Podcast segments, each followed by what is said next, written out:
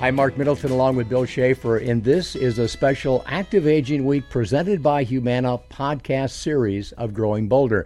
This is the 20th anniversary of Active Aging Week, which was created in 2003 by the International Council on Active Aging. It's a week long campaign and it is celebrated around the globe. It highlights the positive aspects of aging and shares the keys that can help us all live happier and healthier lives. Yeah, it's pretty cool. And in this series of Active Aging Week, Week presented by Humana podcast. You're going to hear from global thought leaders, some health experts, even an Olympic champion, and of course, ordinary people who, no matter their age, abilities, opportunities, or challenges, have all found ways to live with passion, purpose, and possibility.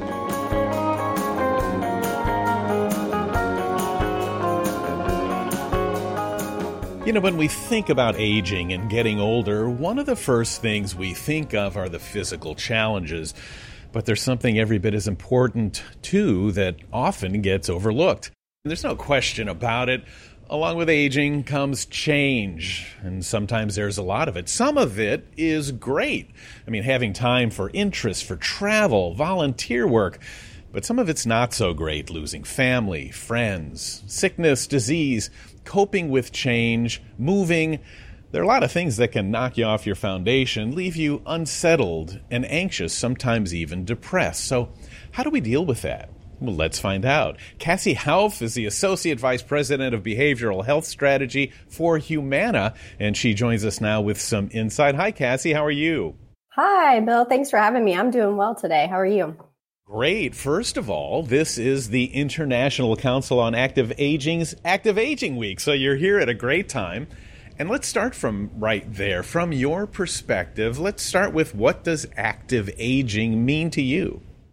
Active aging is a great description for what it is. I think uh, when we think about folks in this population over 60 or over 65, if they might be on Medicare, as they age, as you referenced, they have a lot of new challenges or changes to their life, but they're taking it in stride. So I think active aging to me just means hitting it head on, running towards those changes with a lot of positivity and great options for, for how they want that aging experience to look for them as individuals and as a population. So, you know, I, am seeing in this population, um, they are staying very active physically. They're they're staying very open and and honest with their families about the process. A lot of a lot of dynamics occurring with caregiving and uh, the experience they're having. But they're out there and they're and they're trying new things and they're active in their communities. You know, we, we do tend to talk a lot about the, the new opportunities that didn't exist before, but there maybe there's a wider range of possibility than ever. Now, when we age, some people on the positive side, and it can be a struggle for people as well. In your work, you see all kinds of people, 60 and up. What is it like out there? Are there more people that seem to be ready for this new age stage, or are there a lot of people that get there very unprepared?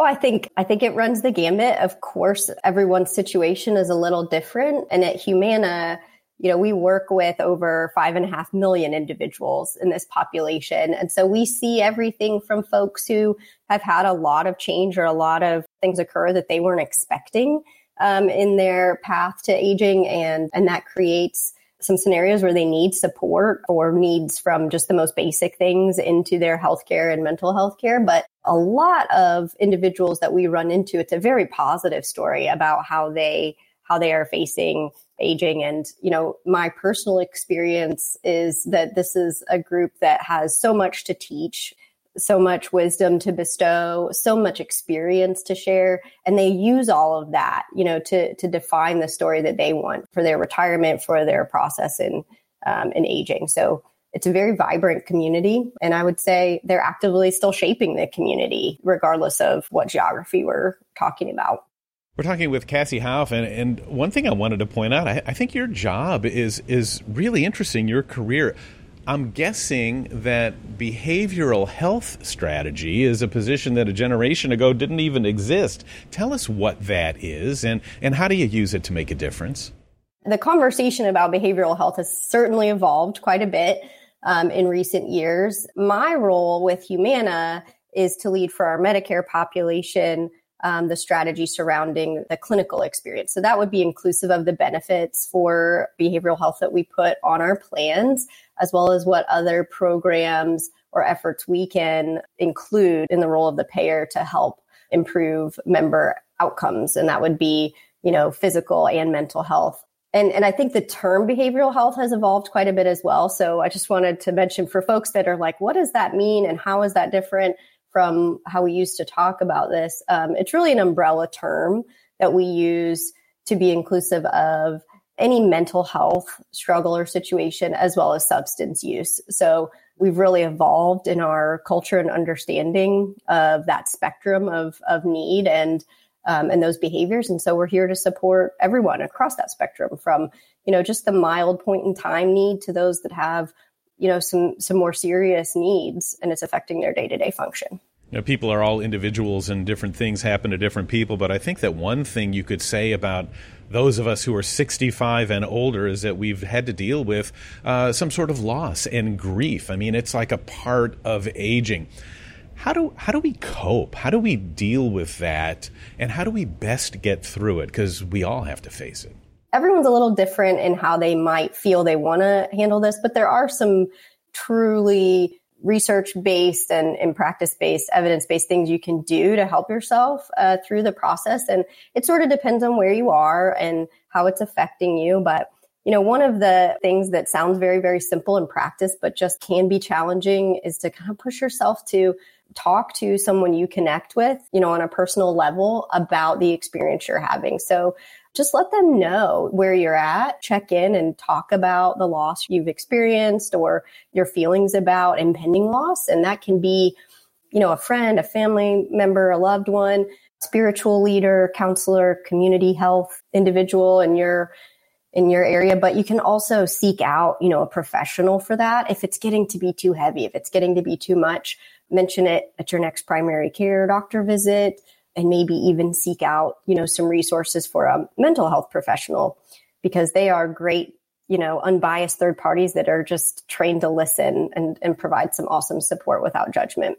Cassie, are we still part of that generation that hesitates to do that? I mean, we kind of think, well, come on, get over it, fix yourself. Uh, what are you whining about? I mean, grief is one thing because everyone can identify with that, but even simple things like loneliness or isolation, where maybe we're a little embarrassed to admit that maybe we have depression or loneliness, and a lot of people do.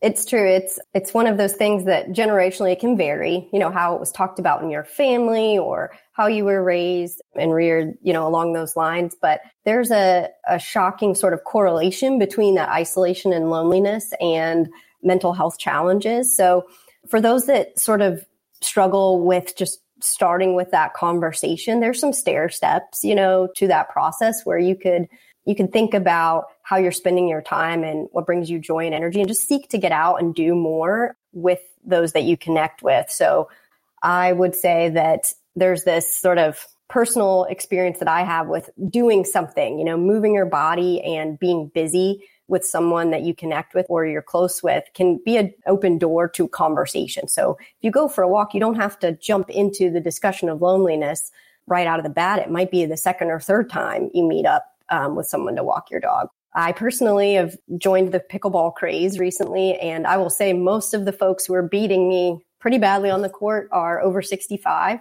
and they are very gracious about it, but they love to tell me about their lives when um, we're waiting for our next turn on the court. So there's some great opportunities to use that, move your body and move your mind together opportunity to just sort of open the door to it and, and start to form connection that can actually help with that loneliness, even if you're not quite ready to talk about it in a, in a really open way yet. I always want to say, hey, if you are in a moment where you just feel a little bit hopeless or you're beyond what the scope of where you feel like you can talk to someone that is a connection that you already have, you can call 988. It's a crisis hotline if your mental health is suffering or you're struggling with substance use, and folks will pick up and, and help you out, help you think about what that next step should be and how you can get get help to move forward.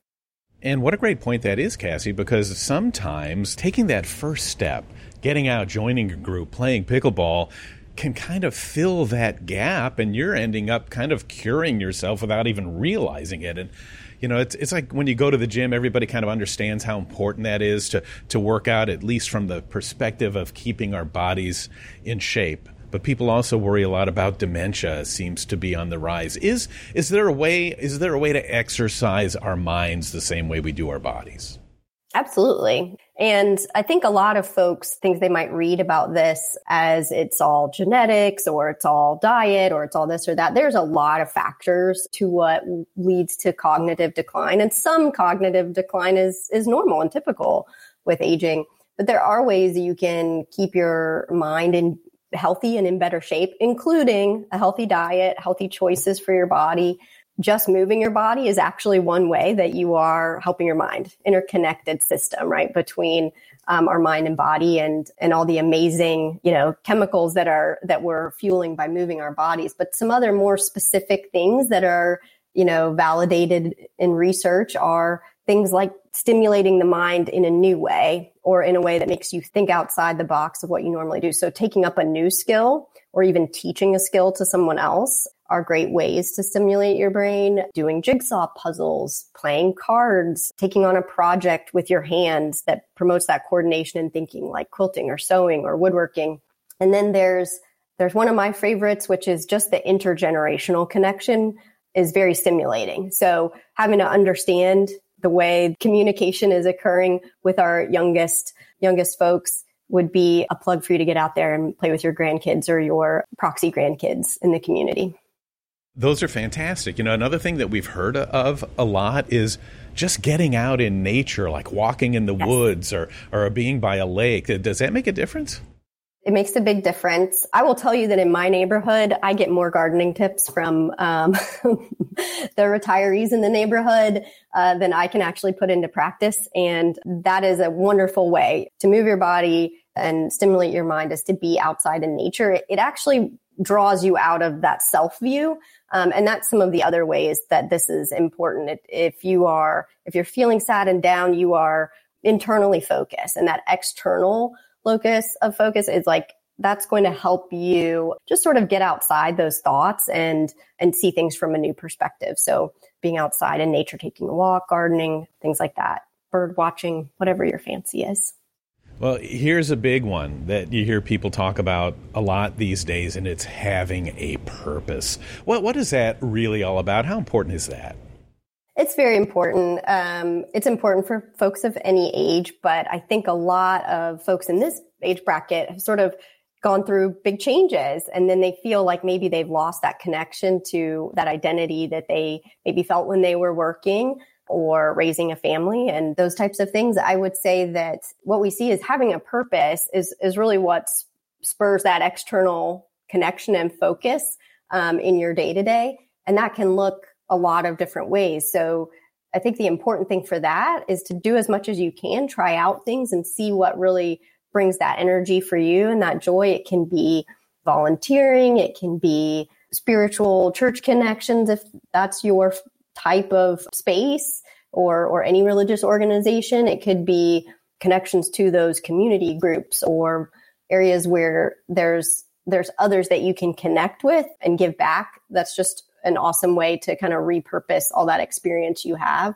Um, but there's so many different ways outside of, of just giving of your time and energy that that might be of interest to you. I love to pull on a personal example of someone that uh, in my neighborhood that lives close by is a is a widow and i think it, at first when when her life changed in that way she was living alone she really struggled with it but she ended up getting a little dog it's very therapeutic for her to walk the dog several times a day and then once she was getting out and you know meeting with neighbors she started to get connected in other ways. So when I check in with her now, she's participating in the arts. She has a public policy group locally that she drives to a couple times a week and they have active conversation about what's happening in the nation and the world. She's gardening, she's volunteering, and it just, you know, it spurred her on to find new purpose in new ways. And you have to take some small steps to to find what that means for you. You know, listening to you, Cassie, this this is such an important conversation. And almost everything we've talked about so far comes back to social connections, making friends, stepping out, joining groups. Talk about the power of social connection. Is that an exaggeration? Is it important to have people in our lives?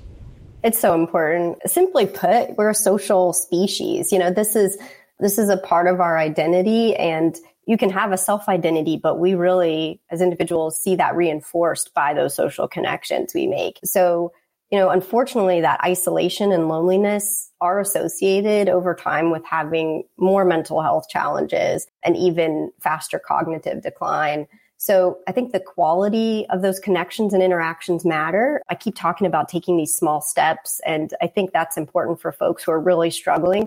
So the first step, if you just you know, are really struggling and, and don't feel like leaving the house is to, is to find a purpose in doing that. Something you need to do, like go to the grocery store and try a new recipe. And, and yet over time, walking through a grocery store and not speaking to anyone is not going to sustain that connection. So it's important to take on those activities of daily living and, and keep going and then start to stave off that isolation and loneliness by finding those areas or, or activities where where you can enjoy yourself and and find that connection to others at the same time. I like that though. The little steps make the biggest difference when you think of it that way. It's not really an overwhelming task. You're just doing a little bit more than you did the day before. And I, I think it's really valuable because of the career that you have. You've got a really clear view of what happens as we age and what we really need to age well. You see some people doing things right and you see others doing the same things wrong over and over again. So what can you tell us? What what advice can you give us for what we need to live our best lives and what mistakes we most often make? I think you know some of the some of the mistakes we make everyone makes mistakes. Some of the mistakes we make are to connect a mistake or a miss with a holistic failure. You know, everyone makes mistake and it's really how you, mistakes in their lives and their choices. It's how you respond to those and what the next choice or the next right choice needs to be for you. Um, to live your best life is to is to define what that value and meaning is for you. It's not going to look the same as your neighbor or your friend, but what brings you joy and then increases that level of energy for you you know, it will be self-sustaining and driving you forward to, to do those activities, to keep you moving, to be an active participant in your health and well-being. It's okay that everyone's at a different place. I mean, like you said, it sounds simple. It's not rocket science, but these are the same lessons we're learning through our entire lifetime that it's okay that everyone's different and at a different place on their journey. So to the extent that you can be accepting of, of yourself in that process and where you are today, um, and just say, you know, that's okay. It's okay that I'm here today set a goal for where you want to be tomorrow, give it a shot and, and keep going is, is really the way to, to live your best life. And lots of stuff out there about goal setting and, and our mental health and everybody's a little different. Those can be big goals or small goals. Um, I had a goal just to plant some tomatoes and hopefully like have some ripen and eat them before the squirrels did this year. And you know that's a that's a small goal, but I'm super excited to achieve it um, in all that I have going on. So you know, it, it can be a really small thing for you and it can, it can be an opportunity for you to start looking, you know, deeper and further into what you want to do with these changes that you're experiencing in life. What are some other things that, that we should talk about or points that we should make? There's a little bit of my perspective for the work I do with Humana just to let folks know that there's a stigma around needing help or needing support beyond the, these amazing opportunities we have to create social connection, to avoid isolation. But if, if unfortunately you found yourself in a place where, you know, you're, you're struggling and you might not be in a fully hopeless spot, but you think maybe talking to someone would be an option. Most health plans these days for the over 60, over 65 population have free resources available. Like you can you can get in touch with a therapist who will meet with you regularly at no cost to you and you can do it from the comfort of your home. So it's an easy path to get started. And then another thing that I think is really important, you know, to talk about, which is another area of passion for me is this process and as we decline and experience health changes that we should really think about the opportunity to talk to our family about what we want for our future. So just start talking about things like living wills and a power of attorney so that if the inevitable happens, everyone can feel calm about that situation and what to do.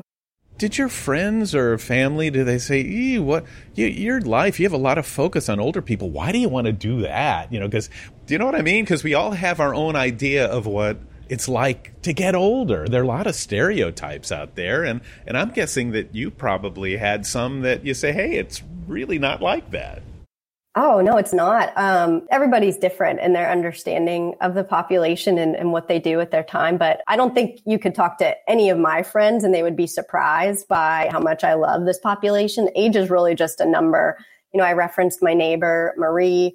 June, who I played pickleball with, is, um, you know, is amazing in teaching me how to improve my form. I mean, it's just, people don't realize just how much um, this population has to give. If you think you're an expert in your field in your 30s or 40s, think about what someone in their 60s and 70s has multiple times over on you um, and experiences and wisdom to share. So this is a population where I think people write write them off too quickly or, or think they don't have anything to give. But I think that you know there's there's something we give to each other in these connections. And i will say though like personally no one no one in my life is really surprised by my interest in this population but um, i could see how there are folks out there who have a misunderstanding of of what it's like to age or or what's happening with this population. They have so much to give. They're great friends. They're great neighbors. And i would encourage everyone who you know has a sense of stigma or misunderstanding is to is to start making those connections as well. If you happen to be listening and you're not in that aging growing bolder age bracket to start looking left and right and realizing these folks are are ready and willing to connect with you as well.